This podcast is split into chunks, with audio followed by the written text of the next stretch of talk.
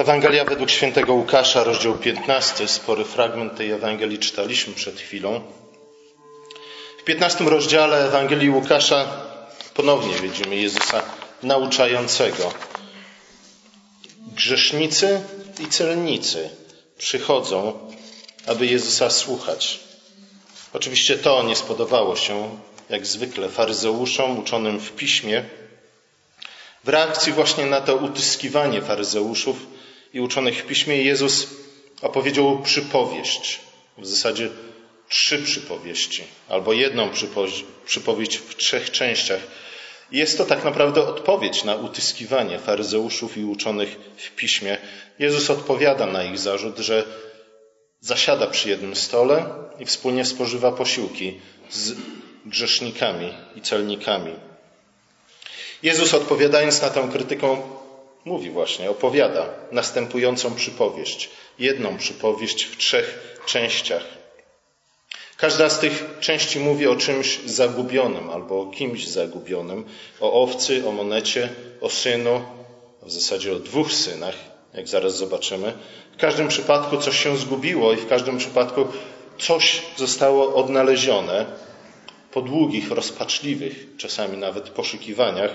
Zguba odnajduje się i wtedy co następuje? Następuje wielka uczta, wielka biesiada, wielkie wesele, wielka radość. Nie tylko ze strony osoby, która odnalazła zgubę, ale także radość, w której uczestniczą wszyscy sąsiedzi, sąsiedzi i znajomi. Wszystkie te trzy historie są podobne do siebie, zwłaszcza pierwsza o zagubionej owce, a także druga o zgubionej drachmie. Trzecia jest podobna, a jednak trochę zaburza rytm wyznaczony przez pierwsze dwie. I właśnie to zaburzenie rytmu jest ważne ze względu na to, że to w nim odnajdujemy puentę wszystkich trzech przypowieści. Ostatnia historia nie kończy się zgrabnym zakończeniem, jak dwie poprzednie. Jezus nie porównuje radości z powrotu syna marnotrawnego do radości, jaka jest w niebie, jak czytamy przed aniołami niebieskimi, radości samego Pana Boga, ale zmienia zakończenie, które w zasadzie pozostaje otwarte. Nie wiemy, jak skończyła się trzecia historia. Zanim jednak zwrócimy się do ostatniej przypowieści, przypowieści pokrótce przypomnijmy sobie, co Jezus mówi w pierwszych dwóch. Pierwsza oczywiście o zagubionej owcy. Pasterz ma sto owiec, jedna z nich się zagubiła. Pasterz pozostawia 99 owiec i nie wiemy tak naprawdę, co z nimi się wydarzyło, ale udaje się na poszukiwania tej jednej zaginionej. W normalnych warunkach prawdopodobnie żaden pasterz tego by nie zrobił, a jednak nie chodzi tutaj o e, bajkę, która po prostu czerpie przykłady z życia codziennego. Raczej chodzi o nawiązanie do tego, co znamy ze Starego Testamentu. Takie fragmenty jak zwłaszcza Psalm 23 ukazują nam Pana Boga właśnie jako dobrego pasterza. I tam często to gubi nam się, może ze względu na nasze tłumaczenia, ale tam widzimy właśnie Dawida, który jest zagubioną owcą. Króla Dawida, która schodzi ze ścieżek sprawiedliwości. I za nim tu udaje się dobry pasterz, którym jest oczywiście Pan Bóg, i zawraca go z jego błędnych, fałszywych ścieżek. W resecie siódmym 23 psalmu czytamy, czytamy o tym, że e, nie, to jest werset trzeci 23 psalmu. Czytamy, iż to dobry pasterz, Bóg jako dobry pasterz, pasterz orzeźwia moją duszę. W pewnym sensie tak jest, ale gdybyśmy przyjrzeli się tam językowi oryginalnemu, zobaczylibyśmy, iż tak naprawdę tam Dawid mówi nie tyle o orzeźwieniu duszy, co raczej sprawia, dobry pasterz, czyli Bóg, że dusza moja powraca albo też nawraca się. W którymś momencie ta owca, którą jest sam, którą jest sam król Dawid, zeszła z Bożych dróg sprawiedliwości i to właśnie Bóg jako dobry pasterz udaje się za tą zagubioną owcą po to, aby zawrócić ją z tej ścieżki, która prowadzi do zguby. Zdaniem króla Dawida Podobnie zresztą tak jak Jezusa w przypowieści o zagubionej owcy, to nawrócenie jest przede wszystkim dziełem Boga. Owce mają to do siebie i to jest zgodne z naturą, że same nigdy się nie znajdą. Zawsze trzeba je znaleźć. Zawsze ktoś musi udać się za tymi owcami po to, aby je zawrócić z ich błędnych ścieżek. A zatem nawrócenie jest dziełem samego Pana Boga, zarówno w Psalmie 23, jak i w przypowieści o zagubionej owce. To prawda, że grzesznik musi okazać skruchę w pewnym sensie musi sam też się nawrócić, upamiętać, odwrócić się ze swoich złych ścieżek, zwrócić się ku Bogu, ale Pismo Święte naucza, iż tak naprawdę inicjatywę w tym wszystkim, pierwszy impuls do tego nawrócenia pochodzi od samego Pana Boga, od dobrego pasterza. O ile pasterz nie szuka i nie znajduje zaginionej owcy, o tyle zaginiona owca sama nie odnajdzie się i sama nie zawróci ze swoich błędnych ścieżek. Nawrócenie zatem jest nie tyle zwróceniem się ku Bogu, ale raczej byciem zwróconym przez Boga ku Niemu. Staje się to jeszcze bardziej wyraźne w drugiej przypowieści o zagubionej drachmie, a więc o, o zagubionym pieniążku, który sam w sobie może nie był zbyt wiele wart, a jednak kobieta, która go zgubiła, pilnie go szukała. I o ile w przypadku owcy możemy sobie wyobrazić tresowaną owcę, która aportuje, o tyle w przypadku pieniążka, zagubionej drachmy, trudno tutaj mówić nawet o jakiejkolwiek inicjatywie czy współudziale zagubionego pieniążka w odnalezieniu się. Zagubiona drachma nie, nie czyni pierwszego ruchu w stronę kobiety, która ją zgubiła. Znów widzimy, że nawrócenie jest dziełem łaski Bożej. W wersecie dziesiątym Jezus stwierdza, taka, powiadam wam, będzie radość przed aniołami Bożymi nad jednym grzesznikiem pokutującym. Nie chodzi tutaj tylko o radość samych aniołów, ale przede wszystkim o radość Pana Boga, który szukał i odnalazł to, co zginęło.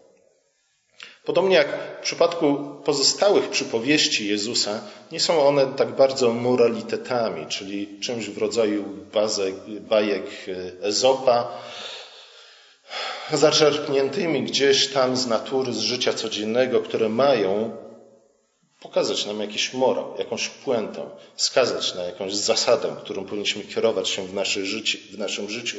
Przypowieści Jezusa są raczej ilustracjami do dziejów Izraela, a przede wszystkim do tego, co Chrystus przyszedł uczynić, jakie zmiany Chrystus postanowił uczynić nie tylko w historii Izraela, a tak naprawdę w historii całego świata. A zatem te wszystkie przypowieści mówią nam przede wszystkim o tym, co Chrystus sam czyni. Oczywiście możemy wyciągnąć jakieś wnioski, możemy poczynić jakieś implikacje dotyczące tego, jak my mamy naśladować Chrystusa w zgodzie z przesłaniem tej czy innej przypowieści, ale przede wszystkim, zanim to uczynimy, musimy dojrzeć to, w jaki sposób dana przypowieść ukazuje nam dzieło Chrystusa.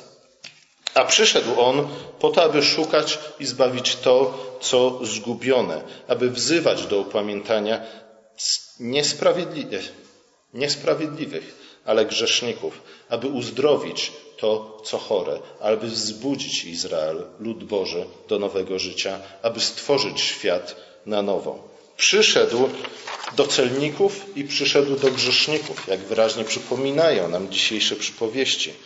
Zaś posiłki, które spożywa razem z celnikami i z grzesznikami, wyrażają radość przed aniołami pańskimi, a więc radość samego Boga z nawrócenia jednego pokutującego grzesznika. Posiłki, w których bierze udział, mają właśnie na celu świętowania, odnalezienia zguby tej zagubionej owcy, zagubionej drachmy i w końcu zagubionego syna, czy też raczej synów. W trzeciej historii chyba najbardziej wyraźne, najbardziej widoczne jest to odniesienie przypowieści do historii Izraela. Zwykle skupiamy się, omawiając tę przypowieść, na, na tym młodszym synu, nazywanym synem marnotrawnym i zazwyczaj tak nazywamy tę przypowieść, przypowieść o synu marnotrawnym, zapominając o tym, że ojciec miał dwóch synów.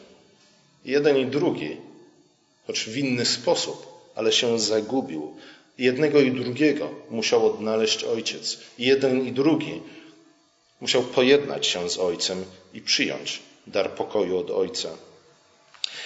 Podróż młodszego syna do dalekiego kraju przypomina nam Izrael na wygnaniu. Izrael jest synem Boga, który otrzymał od ojca wielkie dziedzictwo.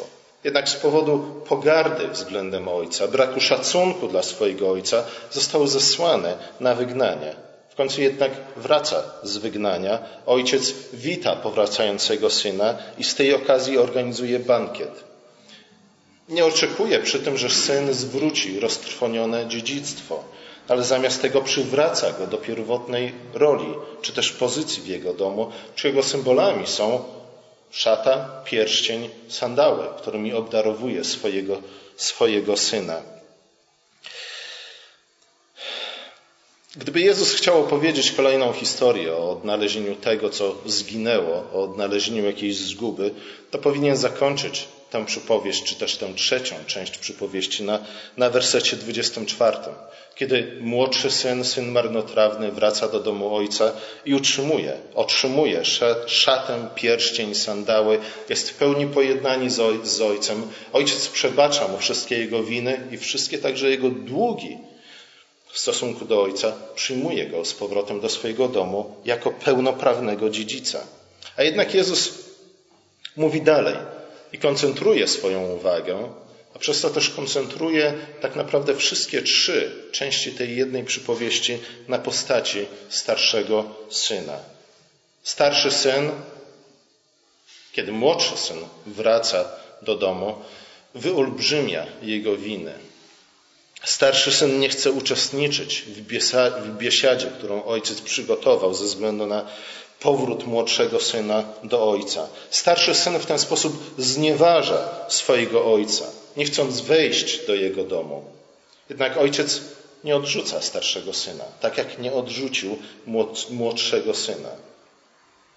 Ale przyjrzyjmy się, przyjrzyjmy się dokładniej tej przypowieści, żebyśmy ją może lepiej i, i nie w pełni, ale lepiej zrozumieli. Młodszy syn przychodzi do ojca.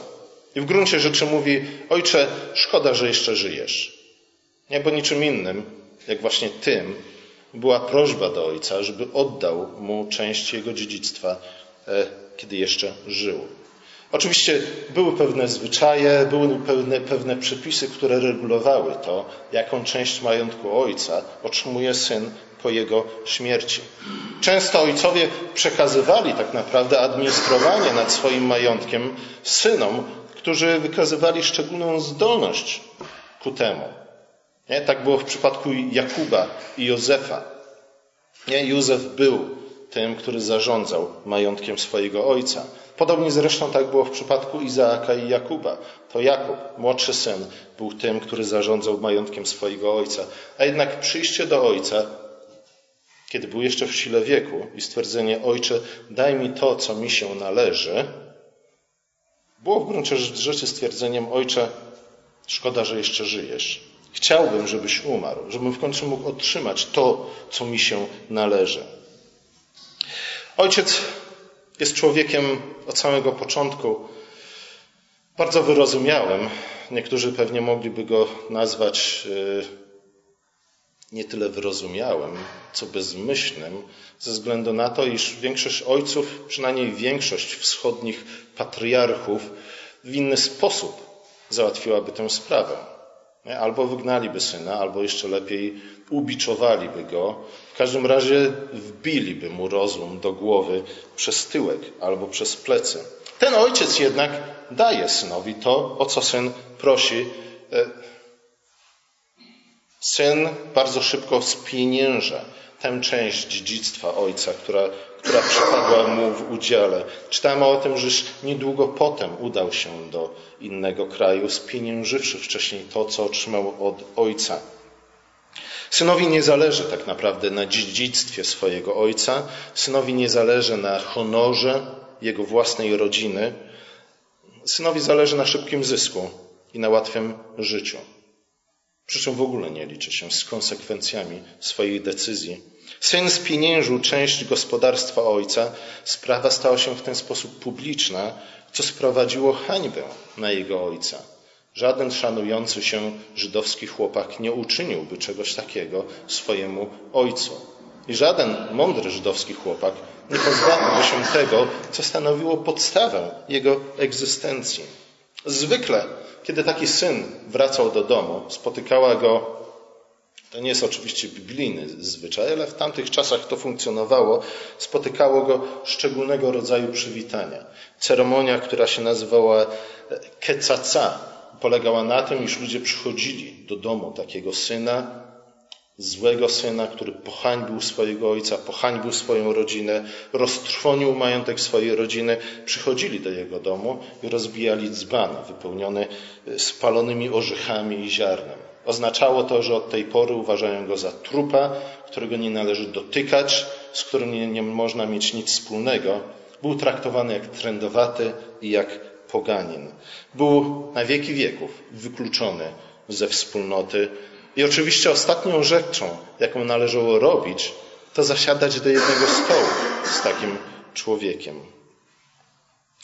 Syn udaje się do dalekiego kraju, bardzo szybko roztrwonił swoje pieniądze, choć nie do końca tak, jak implikuje to starszy syn na nierządnicę.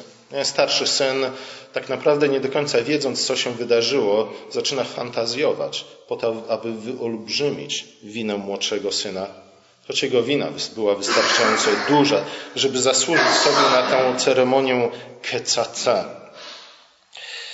Później, gdy pieniądze się skończyły, a pieniądze zazwyczaj kończą się bardzo szybko, nawet te wygrane w totolotku, Pieniądze, jak przypomina nam król Salomon, trzymają się nas tylko wtedy, kiedy sami je zarobimy. Otrzymamy je od kogoś, zazwyczaj nie za bardzo liczymy się z tym, w jaki sposób je wydatkujemy. W każdym razie pieniądze szybko się skończyły i syn, syn opracował plan ratunkowy. Mówi, coś trzeba z tym zrobić. Zwykle opracowujemy plany ratunkowe wtedy, kiedy uderzymy w dno. Wcześniej nie zastanawiamy się nad tym, co zrobimy, gdy przyjdzie burza, gdy nastanie kryzys. Syn niewiele bardziej się różni od nas wszystkich. Postanowił, że zatrudni się jako świnopas. świniopas. E, I oczywiście dla Żyda e, przebywanie w ogóle przy świniach było czymś nie do pomyślenia, było wielkim grzechem, naruszeniem przepisów dotyczących czystości. On nie tylko chciał przebywać wokół świń, on chciał paść świnie. To oczywiście podkreśla nam upadek tego młodszego syna. Niestety ten plan nie wypalił. To nie do końca jest tak, że syn rzeczywiście został świniopasem i później chciał podjadać świniom z koryta ich, ich jedzenie. E, tekst w oryginale sugeruje raczej, iż nie znalazł żadnej pracy. Nawet tej najgorszej, najbardziej hańbiącej dla Żyda pracy, jaką było pasanie świni. I wtedy, jak czytałem w wersecie 17, zastanowił się, tudzież wejrzał w siebie, przyszedł do siebie.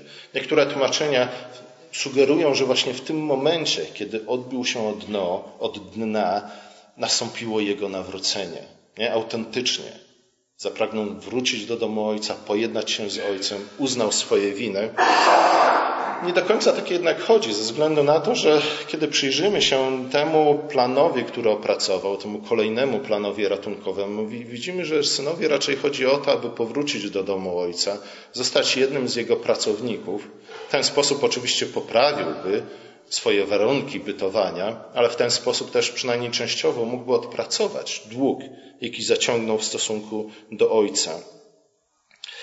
Jest to plan ratunkowy, który ma na celu wyciągnięcie go z tarapatów poprzez odpracowanie długu wobec ojca.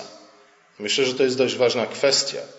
Nie? I to podkreśla tym bardziej to, czy też potwierdza to, iż nie chodzi tutaj o nawrócenie, nie chodzi o zwrócenie się syna ku ojcu, ale raczej o to, że syn próbuje sam wyciągnąć się z tarapatów, w które się wpakował.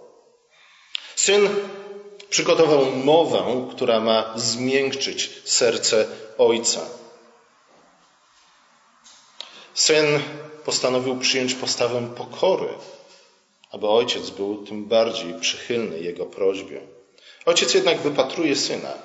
Nie, niektórzy mówią, iż ta przypowieść różni się od pozostałych ze względu na to, iż ojciec nie szuka syna, ale czeka, aż syn powróci do niego.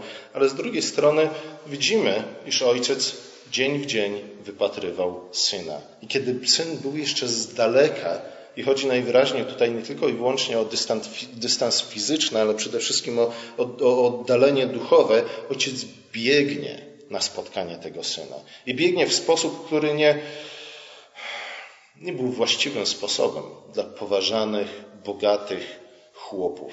Nie? Dlatego, że to tak jakbym ja próbował biegać tutaj w mojej albie. Nie? Pierwszy, nie powinienem to robić, bo wszystkich bym was zgorszył, ale z drugiej strony, żebym to zrobił, musiałbym ją podkasać, biec, obnażyć moje owłosione nogi. Nie? To nie przyniosłoby mi za bardzo chwały, raczej hańbę. E, tym bardziej przyniosłoby to hańbę ojcu w tamtych czasach, a jednak ojciec w ogóle na to nie zważa. Nieważna jest dla niego jego własna hańba, niewłasne jest dla niego to, co inni pomyślą o nim, ale biegnie na spotkanie syna, który wraca. I biegnie na to spotkanie syna nie bez celu, ze względu na to, iż wygląda na to, że chce zaskoczyć syna swoją obecnością, że chce spotkać syna na jego warunkach, a nie na warunkach, które zaplanował sobie syn. Ojciec biegnie do syna, uniża się w ten sposób, rzuca się mu na szyję, zanim jeszcze syn jest w stanie cokolwiek powiedzieć, całuje go i wita go z powrotem w domu. Zanim syn cokolwiek mógł powiedzieć. Syn, syn oczywiście przygotował sobie mowę, zaczyna mówić, ale niestety to, co mówi, nie jest do końca tym, co zaplanował, i to, co mówi, jest raczej rzeczywistym wyrazem jego nawrócenia. A więc odpowiedzią na miłosierdzie, na łaskę, jaką otrzymał od, od Ojca, a nie próbą pojednania, czy też przejednania Ojca przy, za pomocą swojej zgrabnie przygotowanej przemowy. Oczywiście ojcem w tej przypowieści jest sam Jezus Chrystus. To On jest tym, który nie tylko jada z celnikami, z grzesznikami, ale również wybiega im naprzeciw, szuka ich, wita ich pocałunkiem, zabiera ich do swojego domu na ucztę i na bankiet, karmi ich tym wszystkim najlepszym, co ma u siebie w domu. Podobnie jak w przypadku dwóch wcześniejszych części tej jednej przypowieści, także ta mówi o uczcie. Mówi o uczcie wystawionej ze względu na odnalezienie tego, który się zagubił. Kto odnalazł syna? Wydaje mi się, że nie syn sam siebie odnalazł, ale to ojciec odnalazł syna, kiedy ten był jeszcze z dala od domu ojca. Syn, kiedy stał na skraju wsi, nadal był zagubiony, nadal się nie odnalazł. Jednak ojciec wybiegł mu naprzeciw, okazał mu łaskę i zamiast przyjąć go z tym dzbanem kamiennym, glinianym, wypełnionym spalonymi plewami, zamiast przyjąć go przy pomocy ceremonii kecaca, obdarował go raczej szalom, czyli pokojem Bożym. To jednak przypowieść się nie kończy. Wraca starszy syn i zaczyna narzekać. Słyszy, dźwięki biesiady, słyszy muzykantów, słyszy ludzi, którzy radują się razem z ojcem ze względu na to, że odnalazł swojego zagubionego syna, ale zamiast wejść do domu swojego ojca, odmawia tego. Spotyka chłopca, który mu tłumaczy, co się wydarzyło, i wtedy starszy syn dowiaduje się, iż sprawa tak naprawdę została już rozstrzygnięta. Gdyby uczta miała na celu tylko i wyłącznie przywitanie, syna marnotrawnego, starszy syn raczej nie miałby problemu z tym, żeby wejść i wziąć w niej udział. W takim bowiem przypadku los młodszego syna, czy też młodszego brata, nie byłby jeszcze przesądzony.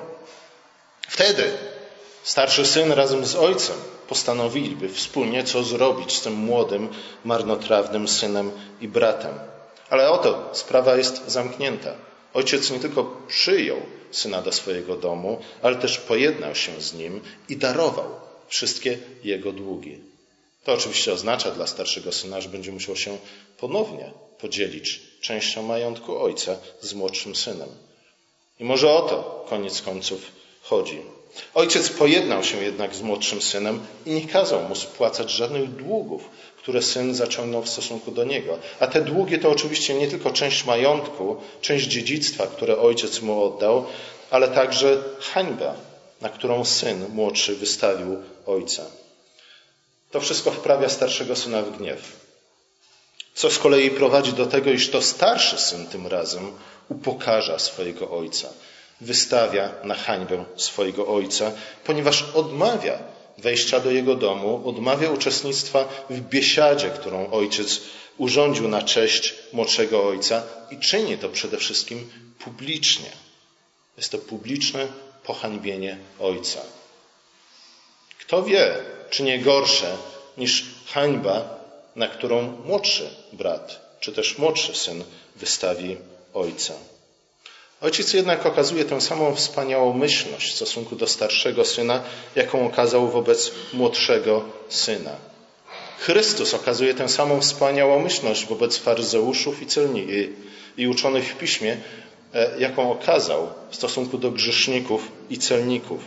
Z jednej strony mamy tych, którzy w sposób oczywisty łamią prawo, z drugiej strony mamy tych, którzy uważają się za pilnych wykonawców Bożego prawa. I tu, gdybyśmy chcieli to przełożyć na współczesne nasze realia, moglibyśmy z jednej strony wskazać na tych, którzy wychowali się w Kościele, którzy nigdy w gruncie rzeczy nie byli celnikami i grzesznikami, nie, a z drugiej strony ludzi, którzy przychodzą czasami do Kościoła, którzy cuchną, którzy śmierdzą, którzy nie za bardzo pasują do naszego miłego grona wzajemnej adoracji. Nie? To jest jedno, jedno z tych zastosowań, które możemy, na które możemy wskazać. 99 dobrych w gruncie rzeczy owieczek i ta jedna zagubiona, z której powrotem te pozostałe 99 nie za bardzo jest w stanie się pogodzić. Ale przede wszystkim powinniśmy zauważyć to, iż łaska dotyka w zbawienny sposób zarówno tych, którzy łamią prawo w sposób oczywisty, jak i tych, którzy uważają się za pilnych wykonawców prawa. Oczywiście wiemy, że tak naprawdę nikt z nas nie jest pilnym wykonawcą prawa. Dlatego wszyscy przynależymy do tej pierwszej kategorii celników i grzeszników. Wszyscy potrzebujemy łaski Bożej. Wszyscy potrzebujemy Ojca, który by wybiegł nam naprzeciw kiedy jeszcze jesteśmy z dala od Niego, który by rzucił się nam na szyję, pocałował nas, włożył na nasze nogi sandały, na nasze ramiona płaszcz, a na nasz palec pierścień i radował się z wszystkimi swoimi aniołami. Każdy z nas potrzebuje łaski zbawiennej, niezależnie od tego, do której z tych dwóch kategorii ludzi należy. Młodszy syn z radością przyjął dar ojca, którym było przede wszystkim przebaczenie i pojednanie. Młodszy syn z radością wszedł z powrotem do domu swojego ojca. Starszy wydaje się rozczarowany i to dość mocno, a nawet rozsierdzony takim rozwojem sytuacji. Ponieważ jeśli przyjmie miłość ojca, wtedy będzie musiał okazać miłość swojemu młodszemu bratu. Jeśli wejdzie do domu ojca, wtedy będzie musiał zaakceptować obecność swojego młodszego brata w domu. Jezus nie mówi jednak, jaka jest decyzja tego starszego brata. Nie mówi, w jaki sposób za, zachował się, jaką decyzję podjął starszy brat, starszy syn, e, ponieważ z jednej strony oczywiście jest to odpowiedź na, na utyskiwania i narzekania faryzeuszów i celników. Oni w pierwszej kolejności są tymi, tym starszym bratem, ale z drugiej strony jest to może nawet nie tyle zapytania, ale zaproszenie skierowane do nich, aby weszli do domu Ojca, aby przyłączyli się do stołu, przy którym zasiada Jezus wraz z grzesznikami i celnikami i radowali się nie tylko z odnalezienia celników i grzeszników, tych zagubionych owiec, ale także z tego, że oni także są uczestnikami niebiańskiej uczty. Uczta z okazji powrotu Izraela z wygnania już się rozpoczęła, kiedy Jezus przyszedł na ziemię i rozpoczął swoją służbę. Izrael długo czekał i w końcu Jezus wyprawił tę ucztę weselną. Jednak faryzeusze nie chcą w niej uczestniczyć, dlatego że uważają, iż uczestniczą w tej uczcie ludzie, którzy na to nie zasługują. Przy czym w ogóle nie, nie widzą, iż oni sami także na nią nie zasługują. Jeśli Chrystus zaprasza ich do swojego stołu, tak jak dzisiaj zaprosi nas do swojego stołu, to jest to przejawem czystej, zbawiennej łaski Bożej. W jednym i w drugim przypadku.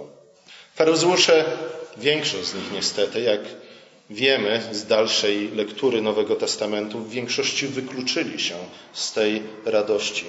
Woleli raczej udać się na wygnanie, niż zasiąść do jednego stołu z celnikami i z grzesznikami. Pomódlmy się. Nasz drogi łaskawy Ojcze, dziękujemy Ci za tę przypowieść. Dziękujemy Ci przede wszystkim za Twojego Jezusa Chryst- Syna, Jezusa Chrystusa, który, kiedy byliśmy jeszcze z dala od domu Ojca, wybiegł nam naprzeciw, rzucił się nam na szyję, ucałował nas i pojednał nas z sobą, z Tobą, darował nam wszystkie nasze długi, obdarzył nas łaską zbawienną i wprowadził z powrotem do domu Ojca. Prosimy Cię o to, abyśmy pozostali w Nim na zawsze e, z dziękczynieniem, chwaląc Ciebie, radując się Twoją obecnością w tym życiu, a również i w wieczności. Amen.